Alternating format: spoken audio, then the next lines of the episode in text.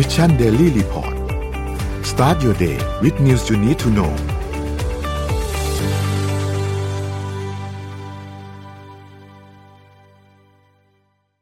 สวัสดีค่ะ ขอต้อนรับเข้าสู่รายการ Mission Daily Report นะคะ ประจำวันที่ 9 พฤศจิกายน ปี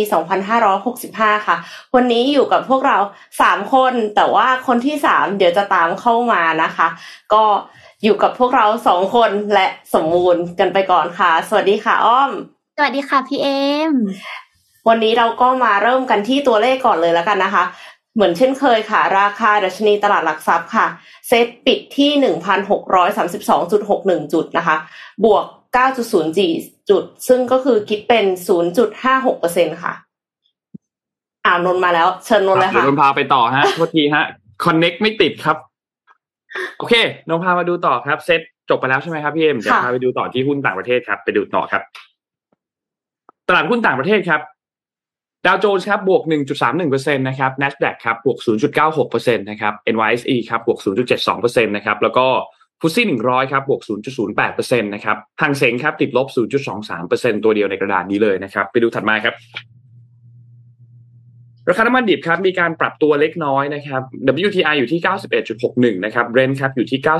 97.95 นะครับ ทั้งคู่ก็ไม่ได้มีการบวกลบสักเท่าไหร่นะครับ เล็กๆ น้อยๆนะครับสำหรับราคาน้ำมันดิบโลกนะครับถัดมาครับ ทองคำครับบวก 0.08%นะครับอยู่ที่ 1,676.98 นะครับ แล้วก็ไปที่คริปโตเคอเรนซีครับคริปโตเคอเรนซีขยับค่อนข้างเยอะนะครับบิตคอยน์เนี่ยหลุด 20,000 นะครับอยู่ที่ประมาณ 19,400นเก้าพันสี่ร้อยนะครับอีเทเรียมเนี่ยอยู่ประมาณ1,400นสี่ร้อยนะครับ Binance เนี่ยอยู่ที่ 321 นะครับ Solana อยู่ที่ 27 นะครับ แล้วก็บิตครับคอยอยู่ที่ 1.63 โดยภาพรวมแล้วเนี่ยก็ติดลบทุกตัวเลยนะครับ บางตัวติดลบ 2%แต่ส่วนใหญ่แล้วเนี่ยก็จะทะลุ5ถึง10%ไปเลยนะครับ หลาย ๆ ตัวนะครับ อะ นี่เป็นอัปเดตตัวเลขทั้งหมดนะครับ ไหน ๆ มาเรื่องคริปโตแล้ว มาเรื่องที่สั่นสะเทือนคริปโตมาก ๆ เลย ในช่วงนี้ก็คือ เอ่อ Binance ประกาศขายเหรียญ FTT นะคะ แล้วก็ร่วงแบบระนาวทั้งอาทิตย์เอ่อตั้งแต่วันที่หกที่เขาทวีตทวีตทวีตมาในทวิตเตอร์นะคะ แล้วเมื่อคืนพอมันร่วงเสร็จใช่ไหมเมื่อคืนประมาณตอนห้าทุ่มเขากลับไปซื้ออีกแล้ว ปั่นมากเลยอะ แต่คราวนี้เนี่ยจะจะมามาพาวิเคราะห์แบบสักนิดหนึ่งนะคะก็คือในช่วงสัปดาห์ที่ผ่านมาเนี่ย นักลงทุนหลาย ๆ คนเนี่ยอันนี้คือที่อ้อมแคปไปแบบเมื่อกี้นะนักลงทุนหลาย ๆ คนเนี่ยเขาตกใจว่าเหรียญระดับโลกอย่าง FTT เนี่ยที่ถูกพัฒนาโดยกระดานเทรดระดับโลกอย่าง FTX นะคะ แล้วก็ออกเหรียญเป็น utility token นะคะ สามารถนำไปลดค่าแก๊สในการเทรดได้ ปกติแล้วเราจะมีค่าธรรมเนียมเนาะในการเทรดใช่ไหมคะ ในเมืองไทยก็จะมีค่าธรรมเนียมในการเทรด ซึ่งในโลกของคริปโตเคอเรนซีเนี่ย เราจะเรียกว่าอันนี้ว่าค่าแก๊สนั่นเองนะคะ ซึ่งพอพอมันเกิดเหตุการณ์แบบนี้เนี่ย เมื่อประมาณปีที่แล้วนะคะ CEO ของ Binance หรือที่เราเรียกว่า C บางคนจะเรียกว่า CZ บางคนจะเรียกว่า CC นะคะ ได้ยกเลิกการถือหุ้นของ FTX นะคะ จึงทำให้ CC เนี่ย ที่เป็น CEO ของ Binance นะคะได้รับผลตอบแทนมา แต่เป็นเหรียญคริปโต ซึ่งคิดเป็นมูลค่าประมาณ 2.1 ล้านดอลลาร์สหรัฐนะคะ โดยได้มาเป็นเหรียญ BUSD นะคะ คือ Binance USD นะคะ และก็เหรียญ FTT ด้วยนะคะ จน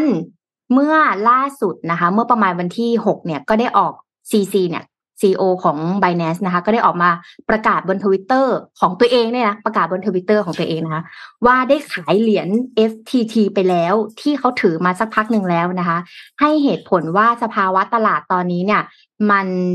มีสภาพคล่องที่จำกัดทำให้เขาเนี่ยตัดสินใจเหรียญ FTT ทั้งหมด ทุกคนทั้งหมดลิคือเอาจริงๆปะถ้าจะขายก็ขายไปแล้วทำไมต้องทวีตด้วยงงไหมมันไอไอสิ่งที่ทวีตเนี่ยคือเหมือนปั่นเลย บอกทำไมนะคะ ซึ่งทาง CC เนี่ยก็ยังกล่าวอีกว่าตัวเขาเนี่ยก็ยังคงสนับสนุนวงการคริปโตอยู่ตลอดแหละ แต่และการขายเหรียญ FTT ที่ถือมานานเนี่ยเขาแสดงว่าเขาเป็นคนเป็นคนที่โปร่งใสนะคะ และทันทีที่ CZ เนี่ยได้เทขายเหรียญทิ้งทั้งหมดนะคะ ของ FTT เนี่ย ราคาในตอนนั้นน่ะอยู่ที่21.41เนี่ย มันก็ไหลมันมันไหลลงมาจาก 25 เป็น 21 นะคะ ซึ่งหรือราวๆประมาณ 15เปอร์เซ็นต์แต่พอ draft แรก draft แรกในการเทเนี่ยข่าว FOMO มันเริ่มเกิดขึ้น มันก็ล่วงมาแล้วนาวแหละล่วงแบบไหลลงมาเยอะมากเลยนะคะ ซึ่งพอมานั่งวิเคราะห์แล้วก็นั่งอ่านแบบ เรามีความถามเหมือนกันว่า เอ๊ะทำไมเขาถึงขาย แล้วทำไมการขายครั้งนี้เขาต้องมาทวิสต์ด้วยเกิดจากอะไรนะคะ มันมีหลายลูกคนที่ มีมุมมองนะ แต่ว่ามุมมองเนี้ยที่อ้อมสนใจเลยก็คือ อย่างแรกค่ะ เมื่อประมาณก่อนหน้านี้เนี่ย มันมี balance sheet ตัวหนึ่งหลุดจากฝั่งเอ่ออารามา Alameda Research นะคะว่า FTX เนี่ยที่ CZ เนี่ยเอ่อ CEO ของ Binance เคยเข้าไปถือหุ้นเนี่ยได้มีการนำทรัพย์สินของตัวเองอะไปกู้ ซึ่ง ฟังดูแล้วก็อาจจะไม่แปลกนะ แต่ที่น่าตกใจคือทรัพย์สินส่วนใหญ่ที่เขานำไปค้ำเนี่ย มันดันเป็น FTT token ประจำแพลตฟอร์มของ FTX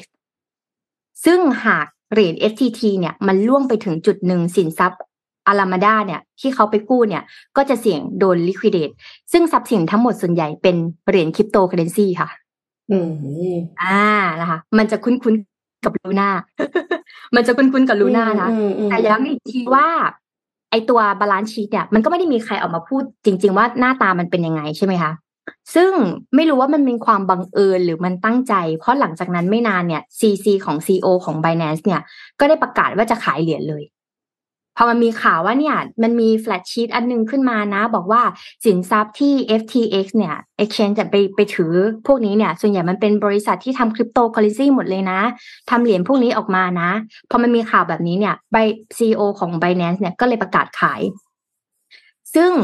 พอเขาขายค่ะ ด้วยความที่เขาเนี่ยเคยเป็นผู้ถือหุ้นแล้วเขาถือเหรียญเนี่ย FTT กับออกมาเนี่ย มันเยอะมาก หลังจากนั้นพอขายเนี่ย มูลค่ารวมที่เขาขายเนี่ย มันก็คือสองจุดพันล้านดอลลาร์เลยนะทุกคน เยอะเหมือนกันนะ แต่ทั้งนี้เนี่ยการประกาศขายเหรียญดังกล่าวเนี่ย มันก็มีผลกระทบและหลังจากนั้นไม่นานนะคะเอ่อขอเอ่อคอร์ไรเอลิสันนะคะซีอของ Alameda เนี่ยก็มาทวิตตอบ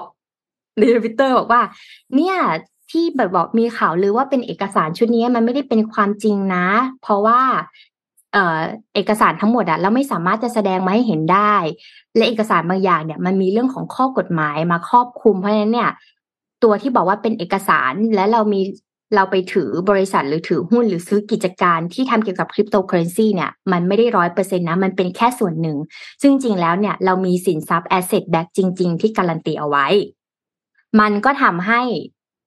ราคาเหรียญอันเนี้ยขึ้นมานิดนึง แต่ถ้าดูกราฟที่อ้อมให้เมื่อกี้ทีมงานเปิดขึ้นมาเนี่ยมันขึ้นมานิดเดียวค่ะทุกคน แต่มันมันล่วงมันเป็นแท่งแปดเมตรสีแดงไหลไอลงที่บอกมาว่ามี real asset back ไว้เนี่ย แล้วมันกี่เปอร์เซ็นต์ละคะ เขาก็ไม่บอกไงเออบอกไม่ได้ใช่ไหมไม่ได้บอกว่ากราฟเกินสิบห้าห้าสิบเปอนาร์ทีเซ็นต์หนะรือคะเปทุกคนล่าอะไรอย่างเงี้ย อันนี้กราฟสิบห้านาทีนะคุณ แต่ถ้าเกิดทุกคนลองเข้าไปดูแล้วเป็นหนึ่งวันเนี่ยมันโอ้โหแท่งยาวแปดเมตร แท่งยาวแปดเมตรประมาณนะคะเพราะฉะนั้นเนี่ยสิ่งที่กำลังจะบอกสำหรับนักลงทุนคริปโตเคอเรนซีคือเมื่อวานเนี่ยอ้อมก็ก็เอ่อกับที่บ้านนะคะ ก็ได้กำไรมาหมื่นบาท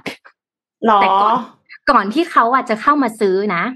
ไม่ได้แนะนำให้ไปลงทุนนะ แต่ก่อนที่ซีเอ่อซีโอของ Binance เนี่ยประจะประประกาศหรือทวีตอีกรอบหนึ่งว่า เขาจะซื้อกิจการของ FTX นะ เพราะฉะนั้นเนี่ย เอาแค่นั้นพอ ไม่ไปต่อ ไม่งั้นเดี๋ยวตื่นมาแล้วเดี๋ยว มันแดงเถือกร่วงอะเดี๋ยวกลายเป็นว่าจากบวกมันไม่เหมือนป็ลบเออมันไม่เหมือนตลาดหุ้นไทยที่มันมีเวลาเปิดปิดใช่ป่ะแต่คริปโตมันคือรันตลอด 24 ชั่วโมงอะต้องจัดการมันนี่แมネจเมนต์ดีๆนะอีกอันหนึงที่ที่เผื่อไว้ก็คือ มันมีนักวิเคราะห์นักลงทุนคริปโตหลายคนเนี่ยเขามองว่าสุดท้ายแล้วอะอย่าไว้ใจเจ้า แต่มันก็เป็นเรื่องยากเหมือนกันนะ เพราะว่าเหมือนเงินที่เราถืออะมันไปลงทุนกับคนที่มีวอลลุ่มจำนวนเยอะๆไงอืม แล้วพอเขาไปดูในตัวเอ่อเหมือนเชนในการแบบโอนขายวอลเล็ตอย่างเงี้ยค่ะ สิ่งที่เกิดขึ้นมันก็มีจำนวนเยอะเหมือนกันที่ที่ทาง Binance ก็ได้ขายออกไปด้วยเหมือนกันเพราะนั้นเนี่ยก็ลงทุนอะไรก็ระวัง อีกอันหนึงก็คือที่เขากลัวมากๆเลยคือหลายๆคนน่าจะจำได้ในสถานการณ์ของเหรียญ Luna Coin ใช่ไหมคะที่บริษัทลูน่าได้ไปซื้อกิจการต่างๆ ที่เกี่ยวกับบริษัทคริปโตเคอเรนซีแล้วมันเกิดการ liquidate ขึ้นมา เจ้า ไม่ได้เจ้าหรอกนักลงทุนบางกลุ่มขายขึ้นมาพอขายเสร็จปุ๊บ นักลงทุนรายย่อยก็เกิดการ FOMO ก็ขายขายขายขายขายขายหมดเลยอะไรนะคะก็ก็ต้องระวังแล้วก็ศึกษาให้ดีก่อนลงทุน แต่ถ้าเกิดจะลงทุนคริปโตช่วงนี้ต้องแนะนำว่าให้ดูกระดานตลอดเวลานะคะ อย่าได้เสี่ยง อย่าเพิ่งลงแล้วกันตอนนี้อย่าเพิ่งลงคิดว่าไปแต่แต่ก็งงว่าเวลาเขาซื้อขายกันเนี่ยเขาเหมือนแบบเขาประกาศในทวิตเตอร์เหมือนแบบ เหมือนกรุ๊ปไลน์อะ มันทวิตเตอร์นะคะ มันไม่ใช่กรุ๊ปไลน์ทุกคน คือในความเป็นจริงถ้าถ้าสมมติว่าเป็นหุ้นน่ะ โดนไปละใช่ปะว่าบอกว่ามันก็คือจะมีกรตมา หมายถึงว่าแบบ SEC อย่างเงี้ยของสหรัฐอเมริกา คือเหมือนที่อีลอนมัสเคยโดนอะแต่ว่าพอเป็นคริปโตเราก็เลยไม่ได้ regulate ก็เลยไม่ได้โดนก็เลยเหมือนปั่นได้ ก็ใครที่เล่นอยู่ก็ใจร่มๆนะคะ ใช้เฉพาะเงินเย็นเนาะ อย่าแบบว่าไปกู้มา ขายบ้านขายรถลงทุนคริปโตอะไรเงี้ย คือเสี่ยงมากะค่ะอย่าอัดมาจินเสี่ยง เสี่ยงอยู่ค่ะอะประมาณนี้ค่ะ ของสถานการณ์ใบนี้อย่าลองดูว่าอย่าพี่เขาจะซื้อซื้อขายขายจะซื้อขายขายในทวิตเตอร์หรือเปล่า อืมนนพาไปต่อไหมคะ ได้ครับนนขอพามาต่อที่การเมืองสหรัฐครับ หลังจากที่เมื่อวานนี้เนี่ยมีการเลือกตั้งกันใช่ไหมครับ midterm election นะครับ ตอนนี้ผลเองก็ยังไม่ออกเหมือนกันนะครับ ก็หลักๆ แล้วเนี่ยถ้าถ้าใครที่อยากติดตามผลนนแนะนำนะ ก็คือเว็บอย่างที่เล่าให้ฟังเมื่อวานก็คือ The New York Times ค่อนข้างทำอินโฟอินโฟกราฟิกมาค่อนข้างละเอียดแล้วก็อัปเดตค่อนข้างบ่อยนะครับเขาอัปเดตแทบจะทุก 5 นาที นาทีหนึ่งห้านาทีเขาอัปเดตอัปเดตตลอดเลยแหละนะครับ แต่ก็อะละตอนนี้ผลมันยังไม่ออกนะครับ ทั้งผลของการเลือก Senate เอง แล้วก็ House ก็คือสวแล้วก็สสสภาล่างสภาสูงเนี่ยผลยังไม่ออกทั้งคู่นะครับ แต่ว่า เซเนตเนี่ยเราเลือกทั้งหมด 35 ที่นั่งนะครับ โดยประมาณก็คือ 1 ใน 3 นะครับ ส่วนทางด้านของ House เนี่ยเลือกทั้งหมดเลยนะครับ ใครได้คะแนนมากกว่า 418 ที่นั่งเนี่ยเอ้ย218 ที่นั่งเนี่ยก็จะคุมเก้าอี้ของสภาล่าง ซึ่งหมายความว่ามันก็จะส่งผลต่อเรื่องของการออกนโยบายต่างๆ ในช่วงครึ่งวาระหลังอีก 2 ปีของโจไบเดนด้วยนะครับ ตอนนี้เนี่ยคะแนนที่นับผลออกมาแล้วเนี่ยนะครับ มี เพียงแค่ที่ออกมานิดเดียวเลยครับ มีสองจุดเท่านั้นเองสามเก้าอี้นะครับ มีริพับลิกันเนี่ยได้มาแล้วสามเก้าอี้นะครับ ส่วนทางด้านเดโมแครตยังไม่ได้เลย เพราะเขานับเสร็จแค่แค่สามเก้าอี้เท่านี้เลยนะครับ จากทั้งหมดสี่ร้อยสามสิบห้าเนี่ยนะครับ เพราะฉะนั้นก็รอติดตามผลกันอีกทีหนึ่งสำหรับเรื่องของการเมืองสหรัฐนะครับ แต่ทีนี้สิ่งที่อยากให้ทุกท่านจับตามองเนี่ยนะครับ ว่าการเลือกตั้งครั้งนี้เนี่ยมันสำคัญมากขนาดไหนเนี่ยนะครับ เพราะว่าจริง ๆ แล้วเนี่ย กฎหลาย ๆ อย่างที่โจไบเดนวางที่จะทำหรือวางที่จะไม่ทำโดยเฉพาะอย่างยิ่งในช่วงครึ่งหลังเนี่ยนะครับ โอเคละแม้ว่าโจไบเดนจะไม่ได้อยู่ในสมการครั้งนี้ คือใครจะชนะก็ไม่ได้มีผลต่อเก้าอี้ประธานาธิบดีของเขา แต่ในเรื่องของเชิงการออกนโยบายต่าง ๆ แล้วเนี่ยค่อนข้างที่จะสำคัญมาก BBC มีการเขียนบทความอันนึงว่า นี่คือห้าเรื่องที่จะต้อง จับตามองสำหรับการเลือกตั้งในครั้งนี้เพราะมันส่งผลหลายเรื่อง เรื่องแรกคือ เรื่องของการให้สิทธิ์ในการทำแท้งหรือว่าจะคุมเข้ม คือรัฐสภาสหรัฐอันใหม่เนี่ยจะส่งผลกระทบต่อชีวิตประจำวันแน่นอนนะครับ เพราะว่ากฎบางกฎก็จะถูกออกโดยรัฐบาลกลางนะครับ แล้วก็กระจายออกไปหารัฐต่างๆนะครับ ในเดือนมิถุนายนที่ผ่านมาเนี่ยถ้าใครจำได้นะครับ ตอนนั้นเนี่ยศาลสูงสุดเนี่ยนะครับมีการตัดสินเกี่ยวกับการ ไม่ให้สิทธิ์ในการทำแท้งที่ได้รับการคุ้มครองตามรัฐธรรมนูญนะครับ ซึ่งตอนนั้นเนี่ยทั้งสองพรรคการเมืองทั้งเดโมแครตเองทั้งริพับลิกันเองก็ต่างเสนอแล้วว่าจะออกกฎหมายทั่วประเทศฉบับใหม่ แต่อะไรก็ตามครับ ถ้าหากว่ามีการยึดเสียงข้างมากได้ของพรรคใดพรรคหนึ่ง เดโมแครตเนี่ยบอกว่าเขาบอกว่าเขาจะยึดมั่นในสิทธิ์ของผู้หญิงในการทำแท้ง ส่วนริพับลิกันเนี่ยบอกว่าเคย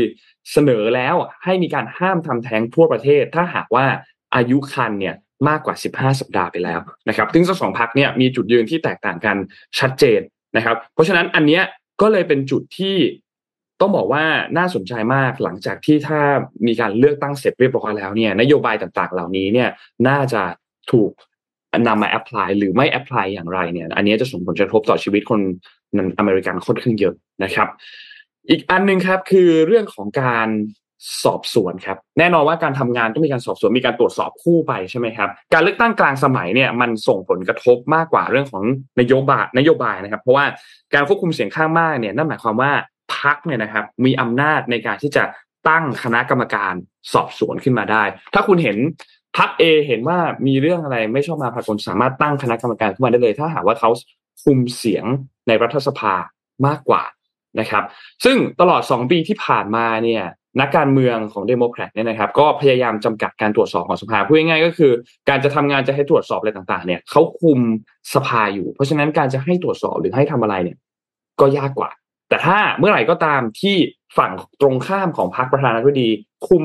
เสียงในรัฐสภาเหนือกว่า การจะถูกตั้งคณะกรรมการตรวจสอบสอบสวนอะไรต่างๆ เนี่ย ก็จะง่ายมากขึ้นเยอะเลยนะครับ และแน่นอนว่า ก็จะตัดสินในเรื่องของอนาคตของโจไบเดนด้วยนะครับ แม้ว่าทุกคนจะทราบเป็นดีอยู่แล้วว่า ครึ่งปีหลังเนี่ยพักของประธานาธิบดีมักจะได้เก้าอี้น้อยลงอยู่แล้วนะครับ แต่ต้องบอกว่าในช่วงหนึ่งปีที่ผ่านมาเนี่ยคะแนนความนิยมของโจไบเดนเนี่ย ตกต่ำลงมาเยอะมากนะครับ มีหลายหลายประเด็นเลย ไม่ว่าจะเป็นเรื่องเศรษฐกิจเรื่องของเงินเฟ้อนะครับ แล้วก็มันก็จะส่งผลต่อการหาเสียงต่อไปด้วยว่าเอ้ยถ้าคุณหาเสียงต่อไปแล้วคุณจะทำได้หรือเปล่า ก่อนหน้านี้ที่เคยเอาโพลอันนึงมาเล่าให้ฟัง โพลอันนั้นเนี่ยก็ค่อนข้างเห็นชัดเจนเลยว่า ความเชื่อมั่นของคนในการที่รัฐบาลจะจัดการกับเงินเฟ้อเนี่ย ไม่ค่อยเชื่อเดโมแครตนะครับ แต่เชื่อรีพับลิกันมากกว่า แล้วก็ค่อนข้างขาดด้วย40%กับ 20กว่าเปอร์เซ็นต์เท่านั้นเองนะครับ เพราะฉะนั้นตรงตัวเลขอันนี้มันค่อนข้างที่จะขาดนะครับ และอีกเรื่องหนึ่งคือโดนัลด์ทรัมป์ที่ออกมาประกาศว่าเขามีโอกาสนะ ที่จะลงรับสมัครเลือกตั้งในปี 2024 นะครับ เพราะฉะนั้นการเลือกตั้งในกลางเทอมอันนี้ก็อาจจะบอกให้เห็นเทรนอะไรบางอย่างได้ว่า อดีตประธานาธิบดีนี้เนี่ยจะมีโอกาสเข้ามาชิงตำแหน่งประธานาธิบดีอีกครั้งไหมในอีกสองปีที่เหลือ นะครับ ก็ต้องรอติดตามดู รวมถึงว่าอย่าลืมว่าตัวเก้าอี้ของเซเนตเนี่ยนะครับ มันยังอยู่ต่อนะครับไอ้สามในห้าไอ้หนึ่งในสามที่เขาเลือกกันตอนนี้อีกสองปีเขาไม่ได้เลือกใหม่นะครับ มันยังอยู่ต่อ เพราะฉะนั้นเซเนตเองก็มีความสำคัญมากๆเหมือนกันสำหรับ 35 เก้าอี้นี้ แต่ว่าสสเนี่ยเขาเลือกใหม่อีกทีหนึ่งตอนที่มีการเลือกประธานาธิบดีอีกสองปีข้างหน้าเนี่ยนะครับ เพราะฉะนั้นก็ รอติดตามดูครับว่าการเลือกตั้งของที่สหรัฐผลการเลือกตั้งเนี่ยจะออกมาอย่างไร คิดว่าพรุ่งนี้เนี่ยเราน่าจะได้มีการรายงานผลการเลือกตั้งกันแบบละเอียดอีกครั้งหนึ่ง วันนี้ผลการเลือกตั้งมันยังออกมาไม่หนึ่งร้อยเปอร์เซ็นก็เดี๋ยวรอติดตามกันวันพรุ่งนี้อีกทีหนึ่งเพราะเขาเลือกเพิ่งเลือกกันเสร็จเมื่อวานนี้นะครับ ก็คิดว่าน่าจะเป็นจุดหนึ่งที่ไม่ใช่แค่คนที่ติดตามการเมือง แต่ว่าคนที่เป็นนักลงทุนคนที่เป็นเอ่อ อยู่ในเศรษฐกิจอยู่ในตลาดนู่นนี่เนี่ยก็ต้องจับตามองกันว่ารัฐบาลหลังจากนี้เนี่ยจะเป็นอย่างไร แล้วมันไม่ได้ส่งผลแค่ที่สหรัฐ แต่มันจะโยงไปทั่วโลกเลยครับ อันนี้พรุ่งนี้เรามารายงานข่าวนี้กันอีกทีครับ ค่ะ ก็ใครที่ลงทุนก็ต้องติดตามอย่างแน่นอนนะคะ ตกลงว่าจะจะจะไปต่อหรือว่าจะเปลี่ยนทิศทางนะคะ การที่จะคุมเงินเฟ้อเนาะอ่าทีนี้ตะกี้นี้นนพูดถึงเรื่องการทำแท้ง คือทำแท้งหรือไม่ทำแท้งหรือคลอดลูก ก็ล้วนแต่เป็นกิจกรรมที่อาจจะทำให้เกิดการเสียเลือดค่ะ แล้วก็อาจจะเสียเลือดมากจนกระทั่ง จนกระทั่งผู้หญิงคนนั้นน่ะ เสียชีวิตเลยก็ได้นะคะ การที่บริจาคเลือดเนี่ย มันก็เลยเป็นเรื่องที่สำคัญมาก แต่ว่าการบริจาคเลือดเนี่ยมันมีข้อจำกัดบางอย่าง ก็คือหนึ่งคือกรุ๊ปเลือดจะต้องตรงเนาะซึ่งซึ่งมีแค่โอเนกาทีฟอย่างเดียวที่สามารถให้เลือดได้กับทุกหมู่สองคือเลือดมันมีอายุจำกัด คือ เพราะฉะนั้นเนี่ยไม่สามารถที่จะให้เลือดทุกคนมาให้เลือดพร้อมกันหมดเลย แล้วก็เก็บไว้ยาวๆเลย มันทำไม่ได้ ก็คือพอเลือดหมดก็ค่อยเรียกคนมาให้เลือดใหม่อย่างเงี้ยค่ะ ไปเรื่อยๆใช่ไหมแล้วก็สามก็คืออาจจะเกิดการติดเชื้อได้อะอันนี้คือข้อเสียของการใช้เลือดที่บริจาคมาจากคน นักวิจัยค่ะเขาก็เลยคิดเลือดเทียมขึ้นมา คิดเลือดเทียมเพื่อที่จะให้สามารถ ให้เลือดคนได้โดยที่ไม่ได้จำเป็นต้องรอรอเลือดบริจาค คือเขาบอกว่าทั้งโลกอะ ใช้เลือดที่ต้องบริจาคอะ ถ้าจำไม่ผิดคือหนึ่งร้อยล้านลูกบาศก์เมตร แต่ว่าแต่ละปีอะคือมีคนบริจาคแปดสิบสามล้าน ทีนี้ไอ้แก็บตรงนั้นน่ะ คือหายไปไหน ก็คือทำให้คนบางคนที่ควรจะมีชีวิตอยู่ได้ เขาต้องตาย คือหมายถึงว่าเสียเลือดไปแล้วไม่ได้รับเลือดคืนมาค่ะ การถ่ายเลือดเนี่ยก็เลยมีความสำคัญอย่างมากต่อผู้ป่วยนะคะ ดังนั้นหลายสถาบันในสหราชอาณาจักรจึงร่วมกันวิจัยพัฒนาเลือดเทียมขึ้นมา ประกอบไปด้วยระบบบริหาร ระบบบริการสุขภาพด้านโลหิต และการปลูกถ่าย NHS Blood and Transplant มหาวิทยาลัยเคมบริดจ์มหาวิทยาลัยบริสตอลแล้วก็มหาวิทยาลัยลอนดอนค่ะ มีเป้าหมายในการลดภาวะขาดแคลนเลือด ซึ่งเป็นปัญหาหลักในโรงพยาบาลหลายแห่งทั่วโลก รวมถึงประเทศไทยด้วยค่ะ แล้วเลือดเทียมเนี่ยเขาคิดขึ้นมาได้ยังไงทำขึ้นมาได้ยังไง จริง ๆ แล้วอะเขาต้องเอาเซลล์ของคนนี่แหละไปทำคือไม่ใช่ว่าอยู่ๆก็แบบว่ามันไม่ใช่ plant based meat อะมันอาจจะคล้าย lab grown meat นิดนึงอะไรเงี้ยค่ะ นักวิจัยเนี่ยเขาเตรียมเลือดที่ใช้เป็นตัวตั้งต้นในการผลิต โดยเป็นเลือดที่ได้รับการบริจาคในปริมาตรหนึ่งพายหรือประมาณ 470มิลลิลิตร แล้วหลังจากนั้นเนี่ยก็คือต้องแยกสเต็มเซลล์ออกมา โดยที่ใช้ก้อนแม่เหล็กขนาดจิ๋วค่ะ คือเป็น magnetic beads ช่วยค้นหาและจับเซลล์ที่มีคุณสมบัติเป็นเซลล์ต้นกำเนิด ก็คือ stem cells และพร้อมเจริญเติบโตไปเป็นเม็ดเลือดแดงในอนาคต คือเซลล์ในร่างกายของเราเนี่ยมันมีสเต็มเซลล์อยู่ แล้วมันเป็นเซลล์ที่ยังไม่ได้เติบโตไปเป็นอะไรเลย และมีความสามารถในการเติบโตไปเป็นเซลล์อย่างอื่น คือเขาเรียกว่า pluripotent คือในที่สุดแล้วเซลล์เหล่านั้นน่ะ มันจะเติบโตไปเป็นหัวใจก็ได้ ปอดก็ได้ ตับอ่อนก็ได้ แต่ว่าอันเนี้ยก็คือเขาจะเอาไปทำกรรมวิธีต่อเพื่อที่จะให้เซลล์เติบโตมาเป็นเม็ดเลือดแดงค่ะ ครั้งนี้เนี่ยนักวิจัยนำเซลล์ออกมา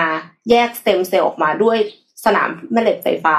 พอได้เซลล์ต้นกำเนิดออกมาแล้วเนี่ย ก็จะรวบรวมเซลล์เหล่านี้มาเพาะเลี้ยงในห้องปฏิบัติการ เพื่อที่จะให้ได้เซลล์จำนวนมากพอ เท่าเท่ากับปริมาณเลือดที่ต้องใช้ในการปลูกถ่ายในร่างกายของคนนะคะเราใช้สารบางอย่าง เลี้ยงให้เซลล์ต้นกำเนิดเนี่ยมันกลายเป็นเม็ดเลือดแดง อย่างที่บอกไปเซลล์ต้นกำเนิดสามารถที่จะไปเป็นอวัยวะต่างๆ ได้ แต่ว่าเซลล์อันเนี้ยเขาใส่สารที่จะทำให้มันเติบโตไปเป็นเม็ดเลือดแดง เซลล์ต้นกำเนิดจำนวน5 0 0แสนเซลล์สามารถเจริญและแบ่งเซลล์ไปเป็นเม็ดเลือดแดงได้ถึง 50,000 ล้านเซลล์นะคะ5 0 0แสนกลายเป็น 50,000 ล้านนะ แต่จะมีเซลล์เม็ดเลือดแดงที่เจริญเติบโตเต็มที่และพร้อมใช้งานจริง อยู่ราวๆ15,000ล้านเซลล์ค่ะ กระบวนการทั้งหมดเนี้ยใช้เวลาทั้งสิ้น 3 สัปดาห์ ทั้งนี้การผลิตเลือดเทียมด้วยสเต็มเซลล์ก็ยังมีข้อจำกัดในการรวบรวมสเต็มเซลล์ให้เพียงพอต่อการผลิตเลือดเทียม และคือเวลาที่บริจาคสเต็มเซลล์คือต้องแบบเจาะเข้าไปในไขสันหลัง คือคือคือเจ็บมากนะคะ รวมถึงค่าใช้จ่ายในการผลิตเนี่ย ก็ยังคงมีราคาแพงอยู่ในเวลานี้ แต่ว่าทางนี้ทางนั้นก็มีผลการทดลองออกมาแล้วนะคะ คือเวลาที่ให้เลือดเข้าไป ถ้าสมมติว่ามันผิดหมู่หมายถึงว่าผิดกรุ๊ปเลือดอะคะเลือดมันจะไปเกาะตัวเป็นก้อนแล้วในที่สุดคนคนนั้นก็อาจจะตายได้ คือจริง ๆ มันจะตายแหละ เพราะว่าเกาะตัวเป็นก้อนแล้วแบบว่าไปอุดที่อวัยวะสำคัญนะดังนั้น เอาเลือด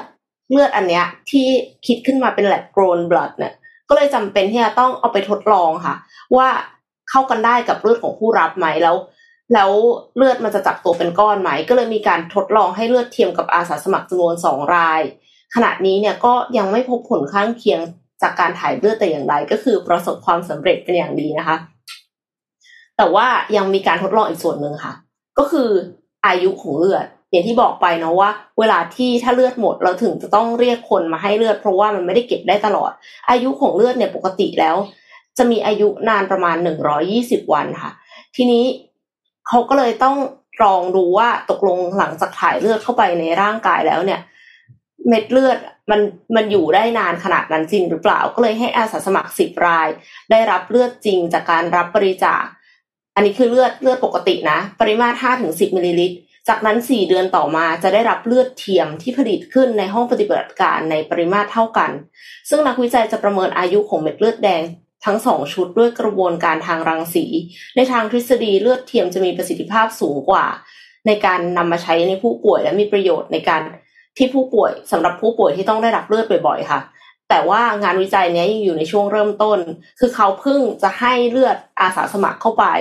แล้วก็ยังมีจำนวนอาสาสมัครเพียงสิบรายเท่านั้นเอง เพราะฉะนั้นก็คือต้องติดตามผลระยะยาว ยังไม่สามารถสรุปผลลัพธ์ที่แน่ชัดได้ แต่ว่าเชื่อว่านี่คือนิมิตหมายที่ดีมากๆ แล้วก็เลือดเทียมก็จะกลายเป็นเทคโนโลยีที่เข้ามามีบทบาทสำคัญในการรักษาผู้ป่วยในอนาคต อันนี้คือจริง ๆ อะ เอ็มจะบอกว่าเอ็มฟังแล้วเอ็มรู้สึกว่าเฮ้ยมันเป็นสิ่งที่ โอกาสในการทำอะไรสักอย่างหนึ่งงานของเราที่จะเอฟเฟกคนทั่วโลกแบบทั้งโลกจริง ๆ อะ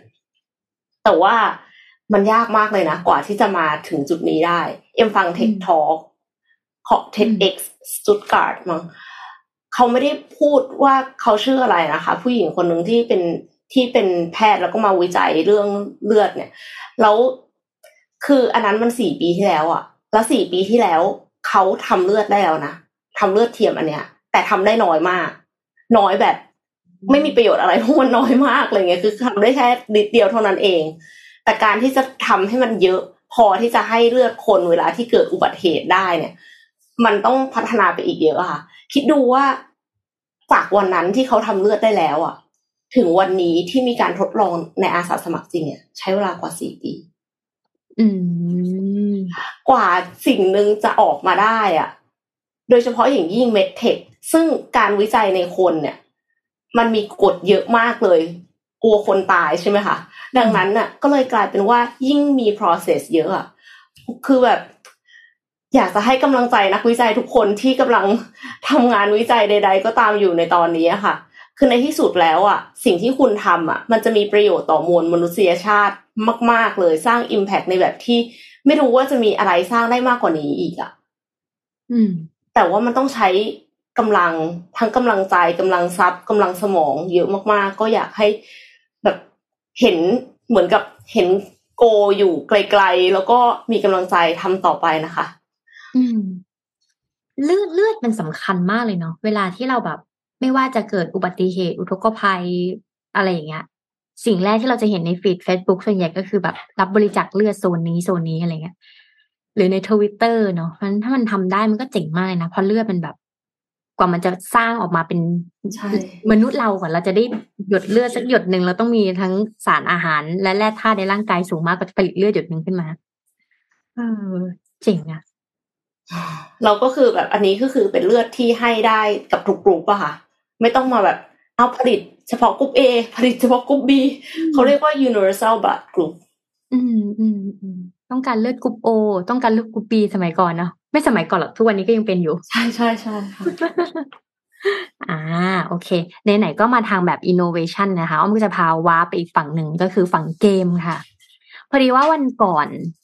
สี่วันที่แล้วเนี่ย ใน Facebook เนี่ยมันจะมีคลิปหนึ่งที่แบบ เห็นแล้วหูน่าสนใจนะคะ เขาเรียกว่าเป็น mocap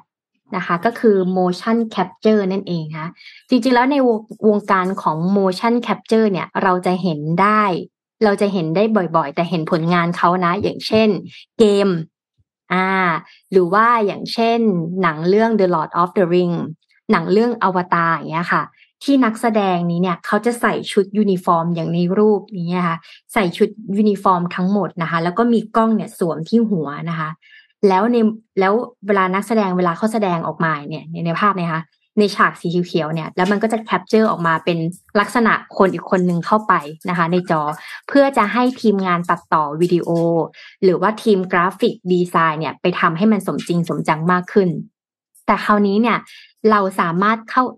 โดยปกติแล้วอุปกรณ์พวกนี้ค่ะ เป็นล้าน เพราะว่ามันมีระบบเซ็นเซอร์ มันมีแบบ แบตเตอรี่เสื้อผ้าต่างๆ ที่มันต้องอิง แล้วก็มีโปรแกรมซอฟต์แวร์ที่มันต้องใช้นะ แต่ว่าล่าสุดค่ะ ในบริษัท Unreal Engine เนี่ย บริษัทอีกบริษัทหนึ่งที่เป็นบริษัทเกมนะคะ ได้ปล่อยแอปชื่อว่า Live Link Face นะคะ ลงในระบบ iOS ช่วยนักพัฒนาเกมเนี่ยสร้าง motion สร้าง motion capture มากขึ้นนะคะ ซึ่งอันนี้ไม่มั่นใจว่าทีมงานจะเออถูกต้องนะ ทำให้มันทำได้ง่ายมากเพราะว่าปกติแล้วเนี่ยเวลาเราจะทำเกมอะค่ะ ถ้าเราจะดีไซน์ให้มันสมจริงสมจัง ถ้ามันไม่ได้ใส่ชุดแบบนี้นะ เราต้องใช้ทั้งศาสตร์ของวัตถุศาสตร์ การออกแบบดีไซน์ ใช้แบบแกน x แกน y แกน z เพื่อให้มันสมจริงสมจังมากขึ้น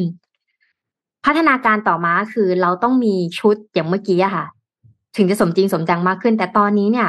บริษัทเกมนี้เนี่ยได้ออกแบบแอปพลิเคชันให้คนทั่วไปสามารถใช้ได้แล้ว หรือนักพัฒนาเกมสามารถทำได้แล้วนะคะ โดยล่าสุดเนี่ยบริษัท Unreal Engine เนี่ยจากค่าย Epic นะคะ ก็ได้ปล่อยแอปพลิเคชันใหม่ในระบบ iOS นะคะ แล้วก็ออกแบบมาเพื่อผู้พัฒนาเกมขนาดย่อม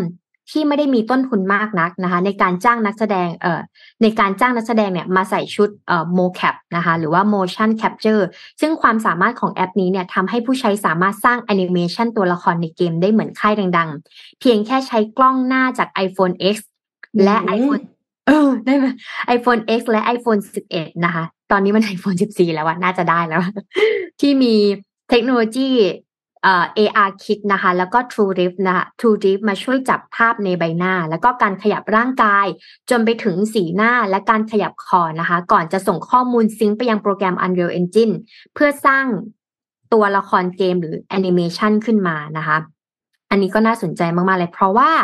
เอ่อหลังจากนี้เนี่ยพอเราเริ่มเห็นแล้วว่านอกจากนักพัฒนาเกมคือปกติเวลาเราทำเกมเราใช้เงินเยอะมากๆ ปกติแล้วทำเกมเนี่ยมันจะมีอยู่ห้าตำแหน่งเลยกัน ตำแหน่งแรกเลยคือคนออกแบบ logic ของเกม เป้าหมายของมันคืออะไร story เป็นยังไง ตำแหน่งที่สองเนี่ยก็คือตำแหน่งออกแบบฉากตัวละครออกแบบ character ให้มันมีความให้ story ของมันเนี่ยดูชัดเจนขึ้น ตำแหน่งที่สามเนี่ยคือตำแหน่งเขียนโค้ด ตำแหน่งที่สี่เนี่ยคือคนที่ใส่ sound เป็น sound engineer ตำแหน่งนี้ค่าตัวแพงเหมือนกันนะ ตำแหน่งสุดท้ายเนี่ยคือระบบ security หรือว่าลองทดลองเล่นดูแล้วเป็นยังไง ถ้าเราเป็นลูกค้าหรือว่า audience หรือ player มาเล่นเนี่ยจะรู้สึกยังไงบ้างนะซึ่งถ้าเป็นในฝั่งของ mocap เนี่ย motion capture เนี่ยก็จะเป็นฝั่งของการออกแบบฉากเอ่อออกแบบฉากตัวละครให้มันสมจริงสมจังมากขึ้น หรือเอาโจทย์ของคนที่ออกแบบลอจิกของเกมเนี่ยมาดีไซน์ต่อเนี่ยค่ะ คราวนี้เนี่ย หลังจากนี้นะคะ เราก็จะได้เริ่มเห็นแล้วว่า นักลนักที่อยากจะพัฒนาเกมรายย่อยๆ ที่ไม่ต้องใช้เงินระดับแบบสามสิบสี่สิบล้าน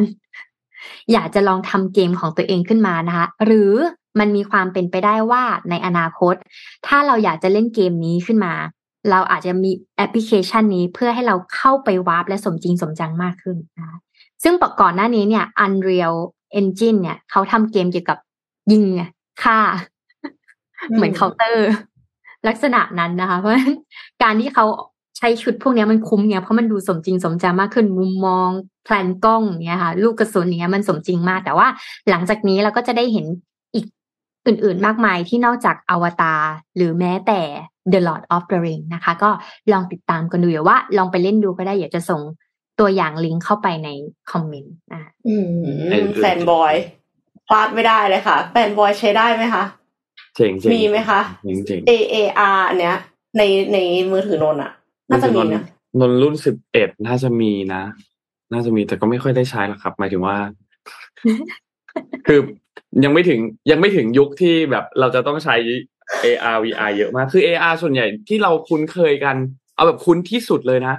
ก็คือโปเกมอนโกไหมครับ ใช่ใช่ใช่น่าจะน่าจะ อันนั้นอะ น่าจะเป็น AR ที่ใกล้ตัวนนที่สุดแล้วในในช่วงแบบ สามสี่ห้าปีที่ผ่านมา อันนั้นน่าจะใกล้ตัวที่สุดแล้วแต่ว่าหลังจากนั้นก็ยังไม่ได้มีอันไหนที่ใกล้อ๋ออีกอันหนึ่งก็คือ เวลาจะซื้อของอีเกียครับ แล้วไม่แน่ใจว่าถ้ามันมาวางในห้องเรามันจะโอเคไหมมันจะเข้าไหมอะไรเงี้ยมันก็หมุน AR แล้วก็ติตะแบบเหมือน เอามาจำลองในห้องเราได้ อันนั้นก็พอเห็นภาพเหมือนกัน จริง ๆ งานออกแบบเฟอร์นิเจอร์ หรือแบบน่าจะได้แรงบันดาลใจจากซิม เพราะว่าซิมได้ออกแบบเวอร์ชั่นใหม่แล้วนะ ให้มันสมจริงสมจังมากขึ้นนะคะทุกคนซิมห้าเหรอคะ The Sims ห้าใช่โหนี่คือโหลด The Sims สี่มาเล่น แล้วก็รู้สึกว่าเออเออมันก็ดีเนาะ แต่ว่ามันก็ยังคล้ายๆ อันเดิมหรือเปล่านะ มันฟรีอยู่นี่ใช่ไหมครับ ใช่ใช่ค่ะ ใช่โหลดฟรีก็คือ มันโหลดฟรีตั้งแต่วันที่สิบแปดตุลาคมที่ผ่านมา แล้วคือช่วงนั้นคือช่วงที่ติดโควิดพอดี ก็เลยอะก็เลยมีเวลาเลยค่ะ เพราะว่าออกจากบ้านไม่ได้นะคะ อีวงอีเวนต์อะไร cancel หมดเลยค่ะ ไม่ได้ไป train ที่ไหนเลย ก็ต้องหาคนอื่นไปไป train แทน ก็เลยเล่นซิมเลยค่ะ ครับผม แต่ว่าพวกแบบ DLC พวกที่แบบแพ็คเสริมอะไรพวกนี้มันต้องซื้ออยู่ดีเนาะเขาไม่ได้ใช่แล้วประเด็นก็คืออ๋อเขาลดห้าสิบเปอร์เซ็นไอ้พวกอันนั้นอะเป็นอันแบบฮิตๆด้วยเนาะมันแบบคนอะนิยมเล่นอันนั้นเยอะ ซึ่งเกมเดี๋ยวนี้ก็ มาเวแบบนั้นค่อนข้างเยอะครับ คือให้เล่นฟรีนะ แต่ว่าขาย DLC ซึ่งที่โอเคนะ เพราะว่าเหมือนกับว่าก็แล้วแต่ แล้วแต่ว่าแบบเราพอใจแค่ไหนอะใช่ใช่ใช่ใช่นะว่าโอเคนะว่าโอเคเลย พาไปดูต่อครับ ขอพามาข่าว ฟุตบอลนิดนึงครับ คือฟุตบอลโลกเนี่ยหมอนข้างน่าจะอยากดูฟุตบอลด้วยเหมือนกันโทษทีนะครับ วันที่ 20 พฤศจิกายนนี้เนี่ย นับจากวันนี้ก็คืออีก 11 วันเนี่ยนะครับฟุตบอลโลกจะเริ่มต้นขึ้นแล้วนะครับ แล้วต้องบอกว่าไทยเราเองเนี่ยยังเป็นชาติสุดท้ายชาติเดียวที่ยังไม่ได้ลิขสิทธิ์มหกรรมกีฬาครั้งนี้นะครับ ในตะภาคตะเอเชียตะวันออกเฉียงใต้นะครับ ยังไม่ได้นะครับลิขสิทธิ์ตอนนั้นที่นนเคยเอามาเล่าให้ฟังเนี่ย ข้อมูลณวันนั้นน่ะ เราเข้าใจว่าเราน่าจะต้องจ่ายค่าลิขสิทธิ์ในราคาที่ พอๆกันกับประเทศที่มีความคล้ายๆบ้านเรา คือเขาจะคิดจากปริมาณประชากรกับค่าของชีพนะครับ ซึ่งเราก็น่าจะได้ตัวเลขที่ใกล้เคียงกับอย่างเวียดนามนะครับ อยู่ที่ประมาณห้าร้อถึงหกล้านบาทนะครับ แต่ปรากฏว่าข้อมูลล่าสุดที่นนเห็นเนี่ยนะครับ คือเอ่อค่าลิขสิทธิ์เนี่ยอยู่ที่หนึ่งพันหกร้อยล้านบาทนะครับ ถ้าไทยถ้าไทยเราซื้อนะ นะครับ ซึ่งกสทชเนี่ยกำลังพิจารณาครั้งนี้อยู่นะครับ ก็จากการที่การกีฬาแห่งประเทศไทยเนี่ยมีการทำหนังสือส่งมาให้บอร์ดของกสทช ให้พิจารณาขอเงินเป็นค่าสนับสนุนค่าลิขสิทธิ์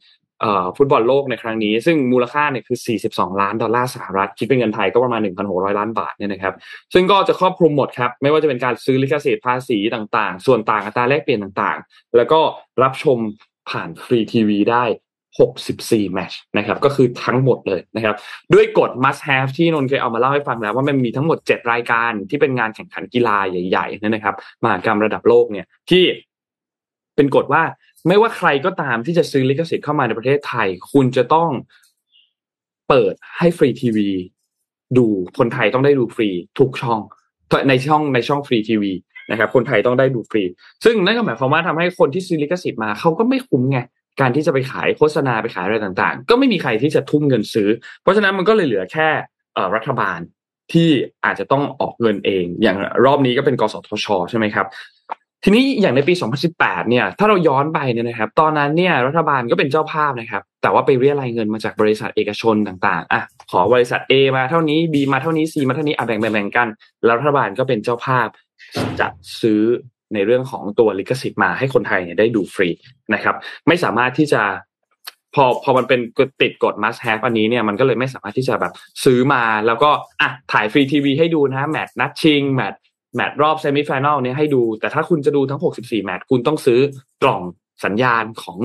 ค่ายนั้นๆ เพื่อที่จะเอามาดู เพราะเขาซื้อลิขสิทธิ์มา เพราะฉะนั้นมันก็เลยยากขึ้นนะครับ ทีนี้ ตอนนี้ความเคลื่อนไหวล่าสุดเมื่อวานนี้เนี่ยนะครับ ก็มีนักวิชาการนะครับที่ด้านสื่อสารมวลชนนะครับ จากคณะนิเทศศาสตร์จุฬาลงกรณ์มหาวิทยาลัยนะครับ ก็ได้มีการออกแถลงการนะครับ แสดงเจตจำนงการคัดค้านที่กสทชเนี่ยจะเอาเงินจากกองทุนพัฒนาสื่อของกสทช ไปใช้ซื้อลิขสิทธิ์การถ่ายทอดฟุตบอลโลกนะครับ เพราะว่าไม่เข้าข่ายวัตถุประสงค์ของกองทุน แล้วก็ส่งผลต่อสภาพคล่องของเงินทุนด้วย เงินก้อนนี้ควรจะเอาไปทำประโยชน์อื่นๆ ในอนาคตนะครับ อันนี้ก็เป็นสิ่งที่ทางด้านของนักวิชาการเนี่ยมีการพูดถึงนะครับ ทีนี้นั่นหมายความว่าไอ้เงินก้อนที่มันมีอยู่แล้วเนี่ยนะครับ มันก็มีแผนอยู่แล้วแหละ ว่าจะเอาเงินก้อนต่างๆ เหล่านี้เอาไปใช้ทำอะไรนะครับ ไม่ใช่แค่ปัญหาของเรื่องสภาพคล่อง แต่มันมีแผนวางไว้อยู่แล้วว่า ด้วยสถานการณ์เงินที่เหลือของกองทุนอันนี้เนี่ย เขาจะเอาไปทำอะไรอีกบ้างนะครับ เพราะฉะนั้น การที่จะเอาเงินจำนวนมากไปถ่ายไปซื้อลิขสิทธิ์ถ่ายทอดสดอันนี้เนี่ยมันเหมือนเป็นการเอาเงินสูญเงินไปให้คนกลุ่มหนึ่งเท่านั้น โอเค มองในมุมนึงเราอาจจะมองได้ว่าคนที่เราดูฟุตบอลโลกดูฟุตบอลรายการใหญ่ๆ รายการกีฬาใหญ่ๆอะคนไทยได้ดูฟรีตลอด ได้ดูทางผ่านทางฟรีทีวีตลอดได้ดู อันนี้เรานับแค่ในระดับโลกนะครับ ไม่ได้นับแบบระดับสโมสรที่เป็นแบบพรีเมียร์ลีกเป็นลีกบุนเดสลีกาลีกฝรั่งเศสลีกสเปนอะไรอย่างเงี้ยแล้วไม่ได้นับอันนั้นนะแต่ว่าถ้าเป็นระดับฟุตบอลโลกรายการใหญ่อย่างยูโรอย่างโคปาอย่างฟุตบอลโลกหรือว่าอย่างประมาณนี้ได้ดูตลอดนะครับ เพราะฉะนั้นผลเนี่ยก็เลยต้องรอดูครับว่าจะเป็นอย่างไรสำหรับการได้ซื้อลิขสิทธิ์ของ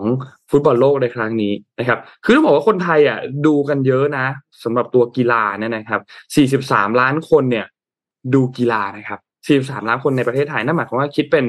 84%ของประชากรทั้งหมดในประเทศเนี่ยนะครับ และช่องทางหลักส่วนใหญ่ของคนไทยก็เป็นฟรีทีวีด้วยประมาณ 74%นะครับ ตามด้วยไปดูในโซเชียลมีเดียไปดูในสตรีมมิ่งต่างๆนะครับ เพราะฉะนั้น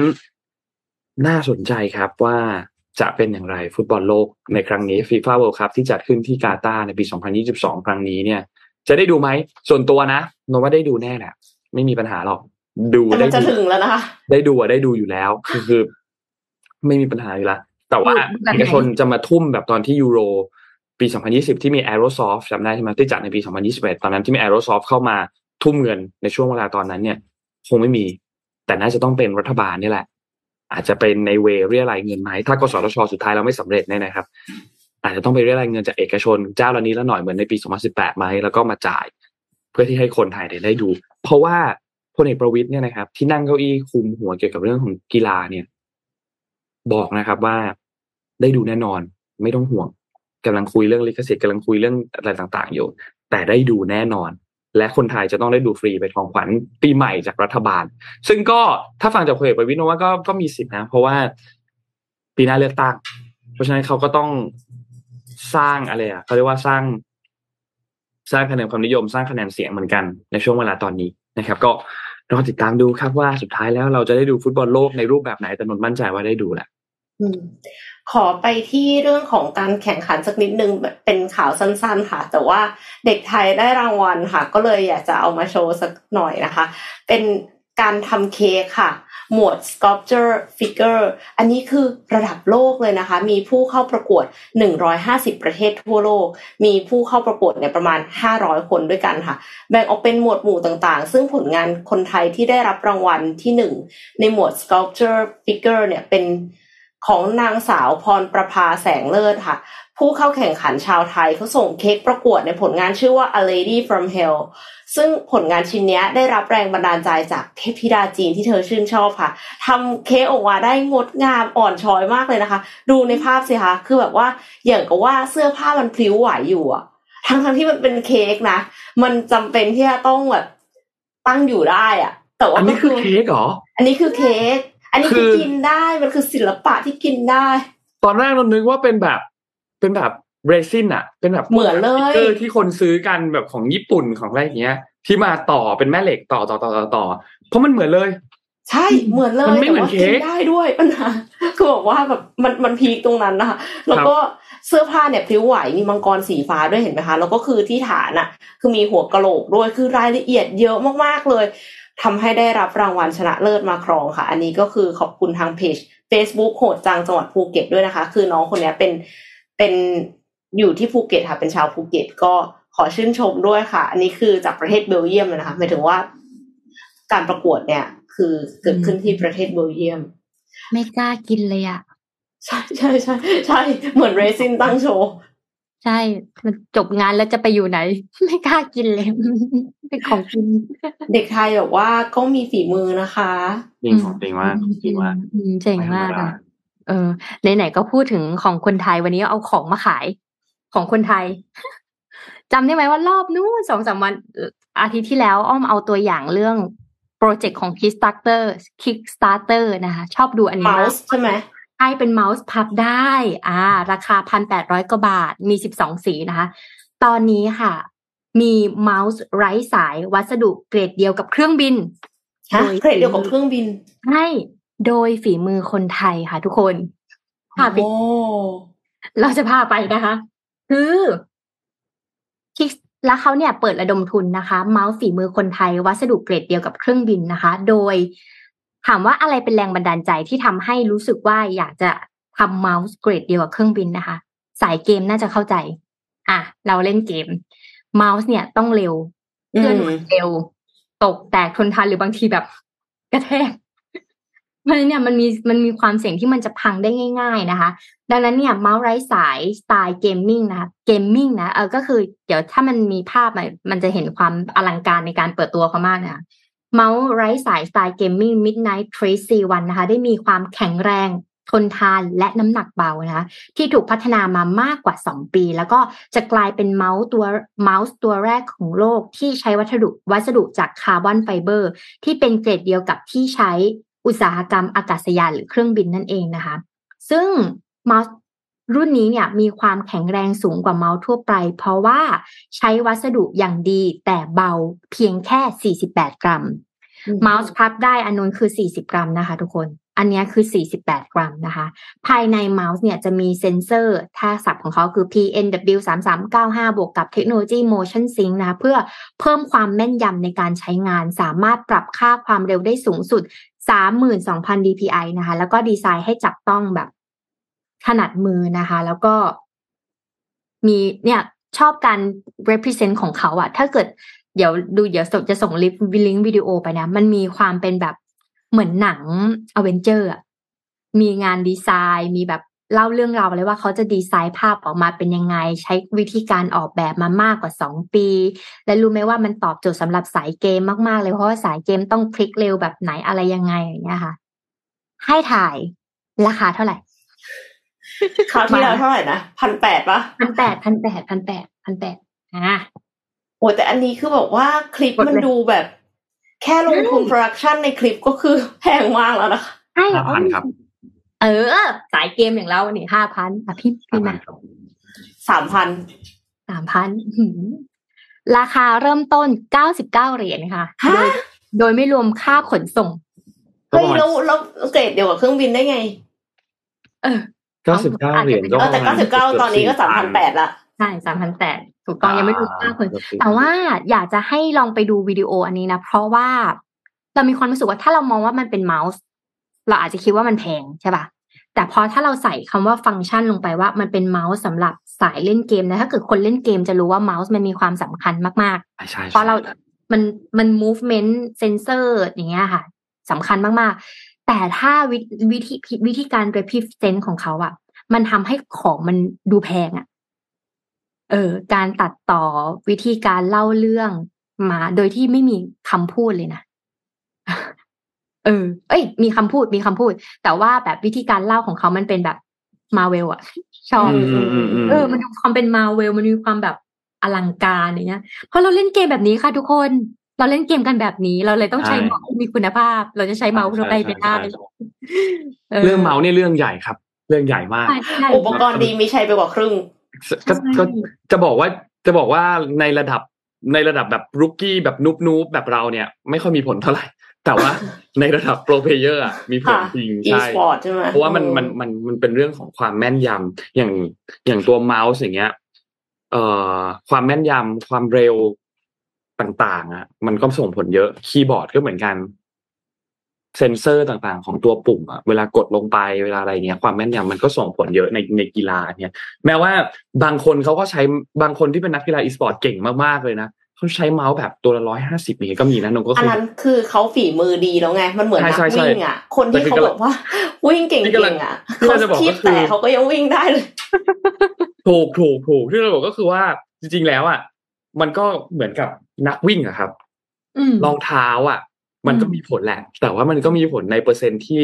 เล็กๆ น้อยๆ เมื่อคุณเป็นนักกีฬาอาชีพแล้วอะสิ่งที่จะส่งผลมากๆเลยก็คือตัวฝีมือตัวการฝึกซ้อมจังหวะของคุณที่มันการเดินได้มา แต่ว่ามันก็เป็นเอ็กซ์ตร้าแต่สำหรับรุกกี้แบบพวกเราเนี่ยแหละครับ เราไม่สามารถที่จะเก่งแบบโปรเพลเยอร์ได้ แต่เราสามารถที่จะใช้อุปกรณ์เดียวกับโปรเพลเยอร์ได้ครับ เฮ้ยเราอาจจะวิ่งไม่ได้เร็วเท่าซื้อรองทิเท้าปโชวิ่งเก้ตามแต่เราสามารถสีส้มนี่ซื้อเต็มเลยนะคะโชเก้ได้อืมอะไรประมาณนี้นะครับเพมีราะไว้ว่าอุ่นใจครับ ฝีมือไม่ถึงแต่ของถึงก็อุ่นใจสร้างขวัญครับผมเป็นสายอุปกรณ์อะไรประมาณนี้ใช่ไหมคะขายอุปกรณ์ประมาณครับอะเราพามาต่ออีกเรื่องหนึ่งครับพาไป PR เรื่องนี้นิดหนึ่งเพราะว่าช่วงนี้เนี่ย ใกล้จะปลายปีใช่ไหมครับช่วงปีใหม่คนน่าจะวางแผนไปเที่ยวกันเยอะนนท์เองก็วางแผนไปเที่ยวเหมือนกันนะครับวันนี้ก็เลยอยากจะมาแนะนำแคมเปญดีๆจาก Robinhood Travel นะครับแล้วก็เอ่อ Serenata Hotel and Resort Group นะครับก็ Robinhood เนี่ยนะครับเอ่อเขาได้มีการจับมือกับทางด้านของ Serenata Hotel and Resort Group นะครับก็เดินหน้ากระตุ้นการท่องเที่ยวไทยในช่วง High Season ให้กลับมาคึกคักกันอีกครั้งหนึ่งนะครับ ซึ่ง ทางด้านของ Serenata เนี่ยนะครับเขาก็เป็นกลุ่มธุรกิจ Resort Style Boutique Hotel นะครับซึ่งเป็นกลุ่มที่แบบชั้นนำของประเทศเลยนะครับเขาก็มาร่วมกันกับแคมเปญนี้ครับ Robinhood X Serenata Group นะครับ Serenata Group นะครับชวนสายเที่ยวนะครับ มาจัดทริปพักผ่อนใจให้หายเหนื่อยพร้อมสัมผัสประสบการณ์ไม่ว่าจะเป็นเรื่องกินเรื่องเที่ยว เป็นเรื่องเดียวกันนะครับ จองโรงแรมในรีสอร์ทในเครือเนี่ยนะครับกว่า 15 แห่งนะครับ กับ Robinhood Travel เนี่ยได้รับส่วนลดที่พักเพิ่มอีก 20%นะครับ สูงสุด 5,000 บาทนะครับ แล้วก็โค้ดส่วนลดที่พักเพิ่มอีก 1,000 บาทนะครับ แล้วก็ยังมีสิทธิพิเศษอื่นๆอีกมากมายนะครับ และก็พิเศษสำหรับลูกค้า Robinhood Travel นะครับ รับโค้ดส่วนลดค่าส่งอาหารฟรีสูงสุด 20 ครั้งในระยะทางไม่เกิน 30 กิโลเมตร 30 กิโลเมตรนะครับ คือคุณสั่งเถอะทำไมมันสามสิบกิโลเมตรนี่มันครอบคลุเยอะจังมันไกลมากนะคือครอบคลุมอะคุณถ้าสมมติว่าคุณบ้านอยู่ในกลางเมืองกรุงเทพคุณสั่งได้ทั้งกรุงเทพเลยมั้ง จะสั่งจะสั่งอะไรอะได้หมดเลยนะครับ ก็จะได้รับไปเลยนะครับ ค่าส่วนลดค่าค่าส่งอาหารเนี่ยฟรีสูงสุด 20 ครั้ง เมื่อจองที่พักในระหว่างวันที่ 1 พฤศจิกายนไปจนถึง 30 พฤศจิกายนนะครับ ซึ่งจะเข้าพักได้เนี่ย 2 พฤศจิกาไปจนถึงปีหน้าเลยครับ 31 มีนาคมปี 2566 เลยนะครับ ทางด้านของคุณนางสาววลลิพัฒน์นะครับชัยมงคล ผู้อำนวยการธุรกิจท่องเที่ยวบริษัท Purple Ventures นะครับเขาก็บอกว่าจากผลการสำรวจเนี่ยของ EIC เนี่ยนะครับเขาพบว่าเทรนด์นักท่องเที่ยวชาวไทยเนี่ยมีความหลากหลายมากขึ้นอย่างเห็นได้ชัดนะครับ มีแนวโน้มที่จะเปลี่ยนแปลงไปอย่างต่อเนื่องนักท่องเที่ยวยุคใหม่เนี่ยเน้นใช้จ่ายเพื่อสร้างประสบการณ์การท่องเที่ยวมากขึ้น นะครับแล้วก็ส่วนนักท่องเที่ยวในหลายกลุ่มเนี่ยก็ยังคงนิยมโรงแรมในระดับ 4-5 ดาวเป็นหลักนะครับ ดังนั้นจึงจะเเพื่อเป็นการกระตุ้นเนี่ยนะครับ การท่องเที่ยวในการเดินทางช่วงปลายปีแบบนี้นะครับ ก็เลยอยากที่จะมีการร่วมมือกัน แล้วก็เกิดแคมเปญแบบนี้ออกมานะครับ แล้วก็ที่สำคัญก็คือความร่วมมือในครั้งนี้ก็เป็นการสานต่อภารกิจ ในการสร้างโมเดลธุรกิจเพื่อสังคมอย่างต่อเนื่องแล้วก็มุ่งหวังในการเป็นส่วนหนึ่งในการช่วยเหลือ คนตัวเล็กที่เป็นผู้ประกอบการด้านการท่องเที่ยวให้มีโอกาส สร้างรายได้มากขึ้น แล้วก็กลับมามีรอยยิ้มได้อีกครั้งหนึ่งในช่วงหลังวิกฤตผ่านพ้นไปนะครับ ส่วนทางด้านของนายชัชวานสุรางกูลนะครับที่เป็น Executive Director ของ Serenata Hotel and Resort Group เนี่ยนะครับเขาก็บอกว่าเนี่ยกลุ่มธุรกิจรีสอร์ทกลุ่มนี้เนี่ยนะครับมีโรงแรมในเครือเนี่ยมากกว่า 15 แห่งมีห้องพักมากกว่า 900 ห้อง แต่ละแห่งก็จะมีเอกลักษณ์เป็นของตัวเองนะครับด้วยความหลากหลายทางด้าน วัฒนธรรมประวัติศาสตร์ ธรรมชาติรวมถึงผู้คนในท้องถิ่นตรงนั้น ทางด้านบริษัทเองก็มุ่งมั่นที่จะช่วยสร้างงานสร้างอาชีพสร้างคุณภาพชุมชนที่ดีขึ้นนะครับ ซึ่งก็สอดคล้องกับเป้าหมายของโรบินฮูดที่ต้องการพัฒนาช่วยเหลือสังคม แล้วก็คนตัวเล็กให้มีคุณภาพชีวิตที่ดีขึ้นนะครับรายละเอียดแคมเปญเนี่ยแบบนี้ครับ อันแรกนะครับ อย่างที่บอกครับส่วนลดค่าที่พักเพิ่ม 20%สูงสุด 5,000 บาท กรอกโค้ดอันนี้ฟังตามมันดีๆนะครับ Tree House 20 T R W E H O U S E แล้วก็เลข 20 นะครับ แล้วก็รับฟรีเครดิตโรงแรม 2,000 บาท เมื่อจองโรงแรม Tree House Villa เกาะยาวที่จังหวัดภูเก็ตพังงานนะครับสองครับคือส่วนลดที่พักเพิ่มอีก 1,000 บาทกอกโรดกอกโค้ดอันนี้ครับ S E R E NATA 1,000นะครับ ก็จะได้รับส่วนลดอีก 1,000 บาท เมื่อจองห้องพักตั้งแต่ 2,500 บาทขึ้นไปในโรงแรมเครือจำนวน 14 แห่ง นะครับเดี๋ยวให้สมบูรณ์ขึ้นชื่อมาให้นะครับนอกจากนี้จริงๆแล้วก็ยังมีสิทธิพิเศษมากมายครับไม่ว่าจะเป็นการอัปเกรดห้องพักเวลคัมมินิบาร์รถรับส่งที่สนามบิน afternoon tea โค้ดส่วนลดค่าส่งอาหารฟรี 20 ครั้งเนี่ยนะครับในระยะทางไม่เกิน 30 กิโลเมตรนะครับก็อย่าลืมครับจองที่พักจองได้เนี่ยวันจองนะ1ถึง30 พฤศจิกายน แต่วันที่เข้าพักเนี่ยได้ตั้งแต่วันที่2ถึง2พฤศจิกาถึง 31 มีนาคมปีหน้าเลยนะครับใครที่วางแผนที่จะไปเที่ยวก็ ลองดูนะครับ ขอบคุณข้อมูลจากโรบินฮูดทราเวลด้วยครับ โอ้วางแผนกันไปได้ถึง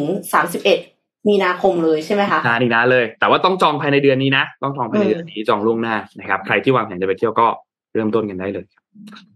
ค่ะ ก่อนที่ที่พักจะเต็มนะคะ ก่อนที่โปรโมชั่นจะหมดนะคะ รีบไปจองกันค่ะเอ่อก่อนหน้านี้เอ็มเห็นข่าวไวรัลอันหนึ่งซึ่งเป็นคอนโดหมูเห็นกันไหมคะยี่สิบหกชั้นนะคะยิ นนนยังไม่เห็น โอเค มันมีคน comment ว่า ถ้าหมูสามชั้นเนี่ยยังอร่อยขนาดนี้คนหมูยี่สิบหกชั้นจะอร่อยขนาดไหนนะคะ เป็นข่าวจากซินหัวนะคะ คือแต่ว่าที่ไวรัลคือ Workpoint เอามาโพสคือสำนักข่าวซินหัวเนี่ยเขาเผยแพร่ภาพอาคาร 26 ชั้นค่ะ ระบุว่าเป็นฟาร์มหมูแห่งอนาคต ด้วยเทคโนโลยีควบคุมการดำเนินการจากส่วนกลาง สามารถสร้างผลผลิตหมูได้ถึง6แสนตัวต่อปีค่ะ ตึกเดียวนะคะ6แสนตัวต่อปี ตึกนี้ตั้งอยู่ในมณฑลหูเป่ยทางตอนกลางของจีน เป็นของบริษัทจงซินไคเหวยโมเดิร์นฟาร์มิงจำกัดค่ะ ซึ่งผู้จัดการทั่วไปของบริษัทเนี่ยเขาก็เปิดเผยว่าระบบควบคุมส่วนกลางที่ชั้นหนึ่งเนี่ยสามารถควบคุมและเฝ้าติดตามระบบประปาไฟฟ้าก๊าซมีเทน แล้วก็การระบายอากาศของช่องของทั้ง ชั้นสามไปจนถึงยี่สิบหกได้เลยนะคะ แต่ละชั้นเนี่ยมีห้องออกลูกค่ะ มีห้องคลอดนะคะสำหรับแม่หมู ลูกหมูเกิดใหม่เนี่ยจะนอนอยู่ที่พื้นที่ที่สร้างอากาศอบอุ่นด้วยหลอดไฟค่ะ แล้วก็ทั้งอาคารเนี่ยมีลิฟต์หกตัว พร้อมพิกัดน้ำหนักบรรทุกสิบตัน โดยลิฟต์แต่ละตัวเนี่ยมีพื้นที่สิบเก้าตารางเมตร สามารถขนส่งหมูโตเต็มวัยที่มีน้ำหนักหนึ่งร้อยี่สิบถึงหนึ่งร้อยี่สิบห้ากิโลกรัมได้จำนวน หกสิบถึงหกสิบห้าตัวค่ะ ปัจจุบันบริษัทเนี้ยเลี้ยงหมูในอาคารจำนวนสามพันเจ็ดร้อยตัว แล้วก็จะเพิ่มจำนวนเป็นสองหมื่นตัวภายในสิ้นปีนี้ คือเป็นระบบใหม่ที่ทำให้เลี้ยงหมูได้มากกว่าเดิม โดยการใช้อาคารและเทคโนโลยีเข้ามาเกี่ยวข้องค่ะ เขาบอกว่ามันจะเป็นฟาร์มเลี้ยงหมูแห่งอนาคต ไม่แน่ใจเหมือนกันนะคะว่า บ้านเราเนี่ย เอาแบบนี้บ้างไหม ทำไมคอนโดหมูอะยี่สิบหกชั้นน่ะ มันดูแบบใหญ่โตมาก เพราะตอนแรกเห็นเป็นรูป แต่พอเห็นมันเป็นวิดีโอ อะ โอ้โห เห็นข้างตึกหลังไหมคะทุกคน เขามีอีกตึกนึงนะคะ หรือตึกเดียวกันแต่ขยายข้างหลัง ไม่แน่ใจเหมือนกัน ประมาณแบบว่าเหมือน เอ่อชั้น เอ่อตึกเอชั้นยี่สิบหกเป็นคอนโดเลยไม่มีตึกใช่ค่ะ ก็คือแบบว่าหมูอยู่ในคอนโดอะเออหมูคอนโดนั่นแหละ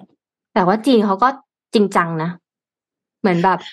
เขาเรียกเหมือนว่าสร้างอาหารสร้างอีโคใช่ใช่อาหารของตัวเองเพื่อไม่ต้องไปพึ่งพาใครเลยนะคือการบริโภคเขามันเยอะมากๆ เพราะว่าอืมประชากรเขาเยอะ ดังนั้นก็เลยจำเป็นที่จะต้องมีความมั่นคงทางอาหารก็ต้องมก็ต้องพึ่งพาตัวเองให้ได้อะค่ะ แล้วก็อืมเดี๋ยวนี้จีนก็คือล้ำหน้าเรื่องเทคโนโลยีมากเมื่อก่อนเราแบบเหมือนกับ ล้อกันว่าของเซินเจิ้นคือของกอบอะไรอย่างนี้ใช่ไหมอืมแต่ปรากฏว่าเดี๋ยวนี้ไม่ใช่ คือกลายเป็นเซินเจิ้นได้เป็นศูนย์กลางทางเทคโนโลยี Silicon Valley แห่งเอเชียอย่างเงี้ยก็เลยกลายเป็นว่าเขาก็ใช้เทคโนโลยีเข้ามากับทุกอย่างได้หมดเลย ไม่ว่าจะเป็นการเกษตรปศุสัตว์ แล้วก็กองทัพด้วย อันนี้ก็น่ากลัวนิดนึงไปจนถึงอวกาศค่ะ แล้วก็ล่าสุดก็ที่บอกว่าวางแผนจะส่งลิงไปทำลูกบนอวกาศแล้วเออ คือของจีนน่ะเขาเจ๋งตรงที่อย่างของอ้อมอยู่วงการ coding แล้วเพราะเปิดโรงเรียนสอน coding ใช่ไหมแต่ว่า พอเรามาดูว่าประเทศจีนเนี่ยเขาทำหลักสูตรอะไรบ้างให้กับเด็กใช่ไหมคะมอต้นน่ะเขาสอนเรื่อง AI แล้วนะอืมเพราะ Data เขาเยอะมากอืมอืมเมื่อเทียบกับฝั่งของยุโรป ยุโรปเนี่ยเขาจะห่วงเรื่องข้อมูลใช่ไหมคะค่ะอ่านแบบ PDPA ก่อน GDPR เออพวกเนี้ยเออมันจะมีเรื่องข้อมูลที่เขาแบบแบบ เคี่ยวไม่ไม่ค่อยเปิดเผย แต่จีนด้วยความที่ถูกคุมอีกรัฐบาลอีกทีนึงค่ะ Data ต่างๆอะมันจะไปอยู่ที่ฝั่งของทางรัฐบาลเก็บส่วนใหญ่เยอะมาก พอเขามี Data ชุดเนี้ยค่ะ เขาเลยสามารถทำนวัตกรรมขึ้นมาได้เยอะแยะมากมายทำ AR ทำ VR ทำ A โดยเฉพาะ AI เนาะเพราะอืม Data เขาเยอะมาก จนเขาก็เลยมองว่าสำหรับมอต้นน่ะ เด็กต้องเรียนเรื่อง coding และ AI คำว่า coding ของ AI คือไปถึง AI เลยนะทุกคน ไม่ใช่ Python เฉยๆนะ อย่างเมืองไทยเนี่ย ถ้ามัธยมมัธยมหนึ่งถึงสามเนี่ย เราจะเรียน Python แต่ไม่ได้เรียนลึกมาก ตอนมห้าเนี่ย ในเมืองไทยในตอนนี้นะ ก็จะเป็นเรื่องของ Data Science กับพอดกราฟหุ้นในนิดนิดนิดนิดหน่อยหน่อยแต่ให้ AI เนี่ยคือเขาต้องเขียนโค้ดเนี่ยเยอะมากแล้วเขาต้องเข้าใจระดับหนึ่งอย่างเงี้ยค่ะ แต่ว่าถ้าเป็นมปลายของประเทศจีนนะเขาสอน เอ่อยังองค์ประกอบสอนเรื่อง finance สอนเรื่องสตาร์ทอัพค่ะอืมพอจบม .6 เนี่ย คุณเข้าใจเรื่อง coding เรื่อง tech แล้วคุณเข้าใจเรื่องของสตาร์ทอัพกับองค์ประกอบคุณทำธุรกิจได้เลย คือทำได้ในคนเดียวเลย เป็นทั้ง CEO และ CTO และ CFO ในคนเดียวสุดยอดจริงๆค่ะจบม .6 อะ ในประเทศเขาเรารู้สึกว่า โห เราต้องรีบไม่งั้นไม่ทันนั่นแหละค่ะทุกคนจีนเขาไปขนาดนั้นแหละค่ะ อ่า ไหนๆก็มาพูดถึงเรื่องของเทคโนโลยีจะพามาอีกข่าวหนึ่งก็คือ มันตอนนี้ค่ะเอ่อมีผู้แฮกมีแฮกเกอร์พยายามที่จะขโมยเงินจากคริปโตของนักพัฒนาค่ะอ่า ก่อนหน้านี้เนี่ยอย่างถ้าเรามีเราจะลงทุนคริปโตใช่ไหมคะ เราจะต้องไปขอโทษค่ะ เราจะต้องไปเปิดบัญชีที่ exchange ที่ใดที่หนึ่ง ซึ่งใน exchange เนี่ยก็จะมี wallet ให้เราอยู่แล้วใช่ไหมคะแต่ก็จะมีบางกลุ่มที่รู้สึกว่าอยากจะมีคริปโตเคอเรนซีของตัวเองเนี่ยใน wallet ซึ่งก็จะแบ่งออกมาเป็น hardware wallet กับ core wallet ซึ่งในการที่เราจะมี wallet พวกนี้ค่ะ มันจะมี seed คำว่า seed ก็คือคำศัพท์ประมาณสักสิบห้าถึงยี่สิบตัว ที่มันจะไม่เกี่ยวกันเลยเช่น dog เอ่อ rabbit table ต่างๆ ที่มันจะเรียงออกมาค่ะ แต่ว่าต้อง กรอกให้ถูกต้องและเรียงออกมาถูกต้องเท่านั้นนะคะ ถึงจะสามารถที่จะเข้าไปใน wallet ของเราได้ ในการที่มันจะเข้าไปในสู่โลกของอินเทอร์เน็ต ซึ่งเราสมมติว่าเรามี wallet hardware wallet ใช่ไหมคะ เราเสียบเข้าไป ถ้า sync กับอินเทอร์เน็ตพวกนี้ค่ะ มันคือ hot wallet แต่ถ้าไม่ได้เกี่ยวกับการ sync อินเทอร์เน็ตอะไรเลยอะเขาจะเรียกว่า cold wallet อันนี้สำหรับ user ซึ่งบางคนมี wallet ของตัวเอง เขียนอะไรเรียบร้อย แต่บังเอิญไปจด seed ของเราอะค่ะ ในมือถืออืม หายค่ะทุกคน เงินหายใน wallet นะคะทุกคน เพราะบางทีมือถือของเราอะเราเจอลิงก์อะไรมาแปลกๆเราเข้าไปกดไงโดยเฉพาะเงินกู้ในข้อความเนี้ยระวังนะคะลิงก์แปลกๆเลยเรียบร้อยเรียบร้อยนะคะ อย่างอ้อมเนี่ยเคยมีช่วงที่อ้อมเป็นเป็นเหมือนอะ node node validator มี Facebook เนี่ย มีเพจหนึ่งขึ้นมาแล้วเอารูปของเราเข้าไป แล้วเราเข้าไปกดลิงก์นั้น เงินหายนะจ๊ะโอ้ต้องเปลี่ยน username password กันแบบสลับไปหมดเลยค่ะ แต่อันนั้นน่ะคือในฝั่งของ user คือในฝั่งของคนที่ถือ คนที่ถือเงิน แต่ตอนเนี้ยแฮกเกอร์พัฒนาค่ะ ไปแฮกของคนที่พัฒนาคริปโตอีกทีหนึ่งโหโดยใช้เซนส์โดยการที่พิมพ์ผิด ผู้เข้าเรื่องเนี่ยผู้ให้พิบมริพ์ผิกาดรยังไงนะพิมพ์ผิดเช่นสมมติว่าเราแบบพิมพ์คำว่า beautiful อย่างเงี้ยปกติสมมติว่าเราจะพิมพ์คำว่า beautiful เราอาจจะเป็น beauty มือของเราเซนส์มือของเราอาจจะพิมพ์ อันนี้ผิดอะแฮกเกอร์จะใช้ระบบนั้น ไม่เข้าใจอะแล้วถ้าพิมพ์ผิดแล้วยังไงต่ออะเออ มันก็จะเอาโค้ดอีกตัวหนึ่งอะค่ะ ใส่เข้าไปแทนเพื่อจะแฮ็กเงินให้ได้ นั่นหมายความว่าการที่เราจะเข้าใน wallet ของเราอะเราต้องกดตั้งใจกดจริง ๆอะ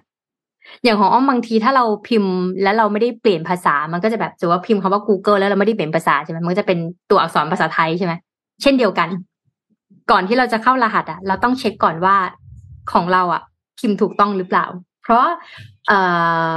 เอ่อฟิลเลียมนะคะ ผู้ให้บริการทางด้านความปลอดภัย supply chain software เนี่ยรายงานถึงกลุ่มคนร้ายที่พยายามขโมยเงินคริปโตจากกลุ่มนักพัฒนา ด้วยการฝังสคริปต์ใส่เครื่องของเหยื่อ หากเหยื่อเหยื่อนะสำหรับนักพัฒนานะ หากเหยื่อไปรันตัวติดตั้งแพ็กเกจภาษา Python ชุดหนึ่ง โดยพิมพ์ชื่อแพ็กเกจผิด เขาต้องดาวน์โหลดโค้ด Python ชุดนี้ขึ้นมาแล้วตั้งใจแล้วก็เผลอพิมพ์ผิดด้วย มันจะมีคำสั่งชุดเนี้ยเพื่อไปแฮ็กเงินในกระเป๋าของเรานะคะ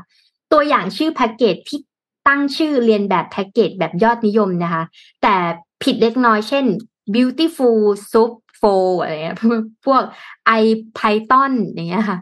hello kitty แต่ kitty เป็นอีกคำหนึ่งอย่างเงี้ย คำต่างๆพวกเนี้ยส่วนใหญ่เนี่ย มักจะเป็นคำที่นักพัฒนาเนี่ย พิมพ์สลับหรือพิมพ์ตกไปบางตัว เออ นักพัฒแสดนางว่าเขารู้ว่าเขารู้คำว่าแต่ละคำที่พิมพ์ผิดอะ มักจะผิดเป็นอะไรด้วยต้องใช่เพราะเขาเป็นอ๋อเกมเมอร์เหมือนกันเขารู้ เมื่อคราวนี้เนี่ย เมื่อเหยื่อนะคะ ติดตั้งแพ็กเกจตัว Python ชุดนี้นะ แล้วดัน เขียนพิมพ์ผิดนะคะ มันก็จะมีสคริปต์ติดตั้ง และจะพยายามติดตั้งส่วนของขยายเบราว์เซอร์ลงไป ใส่ทั้งใน Chrome ทั้งในเอ่ออาจจะ ใส่ในฝั่งของเบราว์เซอร์อื่นยกเว้น Safari นะ แล้วก็สคริปต์ส่วนนี้เนี่ยจะขยายดัก clipboard โดยว่ามีข้อมูลอะไรอยู่บ้าง หากตรวจสอบว่าหากตรวจสอบข้อมูลแล้วพบว่า wallet address สำหรับคริปโตเนี่ยคุณเก็บอยู่ในนี้ด้วย ตัวสคริปต์เนี่ยก็จะเปลี่ยน address ให้เป็นของคนร้าย และการโอนเงินก็จะโอนเงินเข้าสู่แฮกเกอร์ทันทีนะคะจากการวิเคราะห์สคริปต์เนี่ยพบว่าคนร้ายเนี่ยรองรับ address ใน chain เนี่ย chain ก็คือ network ในการที่เราจะโอนเงินเข้าหากันนะคะ ได้แก่ Ethereum Chain Bitcoin Chain แล้วก็ Binance เอ่อ BNB นะคะ ทาง Phylum เนี่ยระบุว่าการดาวน์โหลดแพ็กเกจทั้งหมดเนี่ยเพียงหลักร้อยเท่านั้นในตอนนี้ดาวน์โหลดไม่เยอะ และ address ในสคริปต์เนี่ยก็ยังไม่มีเงินเข้าไป นั่นหมายความว่ายังไม่มีเงินของนักพัฒนาหลุดออกไปได้จริง ๆนะคะ แต่ว่ามันมีกลิ่นแบบนี้แหละที่มันจะเกิดขึ้นจากการที่เราพิมพ์ผิดนั่นเองนะ เพราะว่าโปรแกรมเมอร์เขาก็จะรู้นะว่าเขาจะพิมพ์อะไรผิดบ้างนะก็อันนี้เป็นอีกอันหนึ่งที่มาอัปเดตว่ามาแล้ว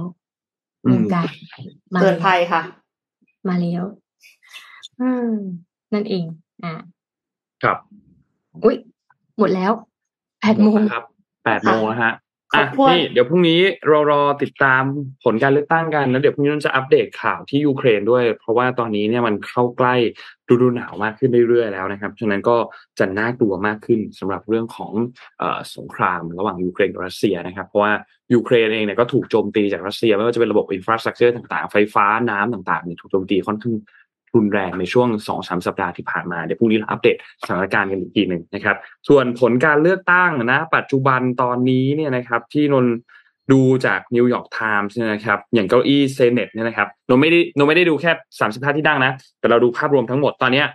เดโมแครตยังคงนำอยู่ 40 ต่อ 34 เก้าอี้นะครับ อันนี้คือเก้าอี้ของ Senate นะครับ ส่วนเก้าอี้ของใน สภาล่างหรือว่า House นะครับ ตอนนี้ริพับลิกันมี 14 ที่นั่งนะครับ แล้วก็เดโมแครตมี 7 ที่นั่งนะครับ แต่ว่าเอ่อ long way to go ครับ ยังอีกยาวไกลมากๆนะครับ ยังมีสี่ทั้งหมดมันคือ 435 ที่นั่ง ตอนนี้เรามีข้อมูลเพียงแค่ 21 ที่นั่งเท่านั้นเองนะครับเดี๋ยวยังไงในช่วงวันนี้เนี่ยติดตามข่าวสารกันอีกทีหนึ่งนะครับ ว่าผลการเลือกตั้งที่สหรัฐเป็นอย่างไรสำหรับ midterm election นะครับ วันนี้ขอบคุณ SCB ครับผู้สนับสนุนแสนใจดีของเรานะครับขอบคุณ SCB มากๆนะครับที่คอยสนับสนุนพวกเรามาโดยตลอดนะครับและขอบคุณทางด้านของดีน่าโตดีน่าโทนิวนะครับน้ำเต้าหู้ออร์แกนิกหอมอร่อยดีกับสุขภาพให้คุณออร์แกนิกได้ทุกวันนะครับและสุดท้ายขอบคุณท่านผู้ฟังทุกๆท่านครับที่ติดตาม Mission Daily Report ไม่ว่าจะเป็นช่องทางไหนก็ตามนะครับวันนี้เราสามคนลาไปก่อนครับแล้วพบกันใหม่ครั้งหนึ่งในวันพรุ่งนี้วันพฤหัสครับ สวัสดีครับ สวัสดีค่ะ Mission Daily Report. Start your day with news you need to know